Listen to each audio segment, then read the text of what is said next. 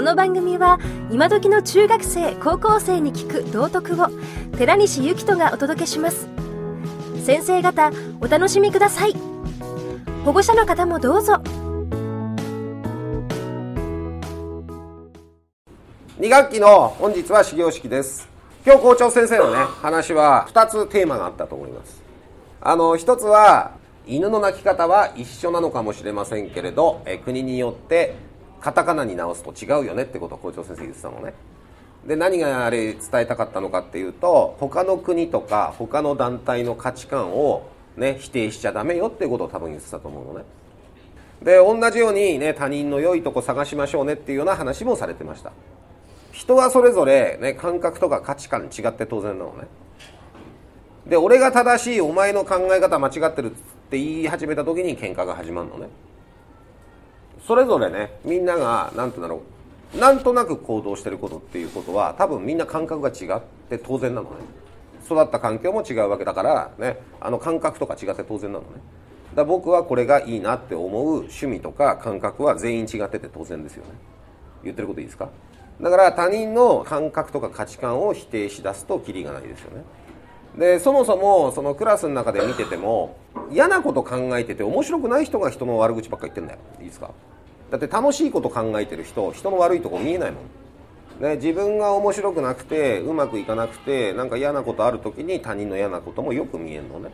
まあ学校の中のあの目標としても研鑽を積むってありましたけれどもまずはね、まあ、研鑽を積んでいきましょう、え他人を理解しましょう。あのそういうこともあったかと思いますけれどもまあ、自分のねできることを広げて挑戦するっていうことをあの校長先生も言われてましたけど、ね、そういうことができる2学期だったらいいと思います。で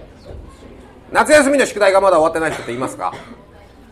はいえーと、本日始業式なわけですけれども、まあ、提出日はねごく数日中にあるんだと思いますんであの追いついてくださいね。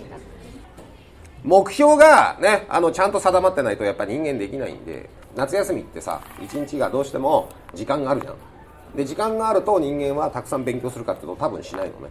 目標が決まってるとね、えー、すごくするのね。だから多分この8月末に必死に勉強してた人もいるのがあの宿題やってた人もいるのかもしれないけれどあのどうしても時間の使い方ってさ目標が曖昧だとやらないじゃん。ないですか、ね、あの日にちが迫ると必死にやるじゃないですか。だからね自分のあの目標とかここまでに終わらせとこうっていうのは高めた方がいいですよね。そうするとあの苦労なくできるんじゃないかなというふうに思います、ね、まあ2学期はしばらくはね、えー、学園祭に向けてっていう生活になろうかと思いますけども。あのクラブ入ってる人は来年自分が学園祭の今度後輩を指導することをイメージしてちゃんと学園祭やるといいと思いますよ。今年初めて体験する学園祭じゃないですか。皆さんにとってね。で初めて体験する学園祭なんだけど先輩は何を伝えたいのかなって考えながら聞いた方があのよく理解ができると思いますしあの来年の学園祭を楽しく自分で関わっていくためには今年深く理解した方がいいのね。お客さんみたいなつもりで先輩に言われたことだけやってるより積極的に先輩は何を伝えたいのかなっていうことを想像しながら話聞いた方が先輩の目指してることが分かると思うし。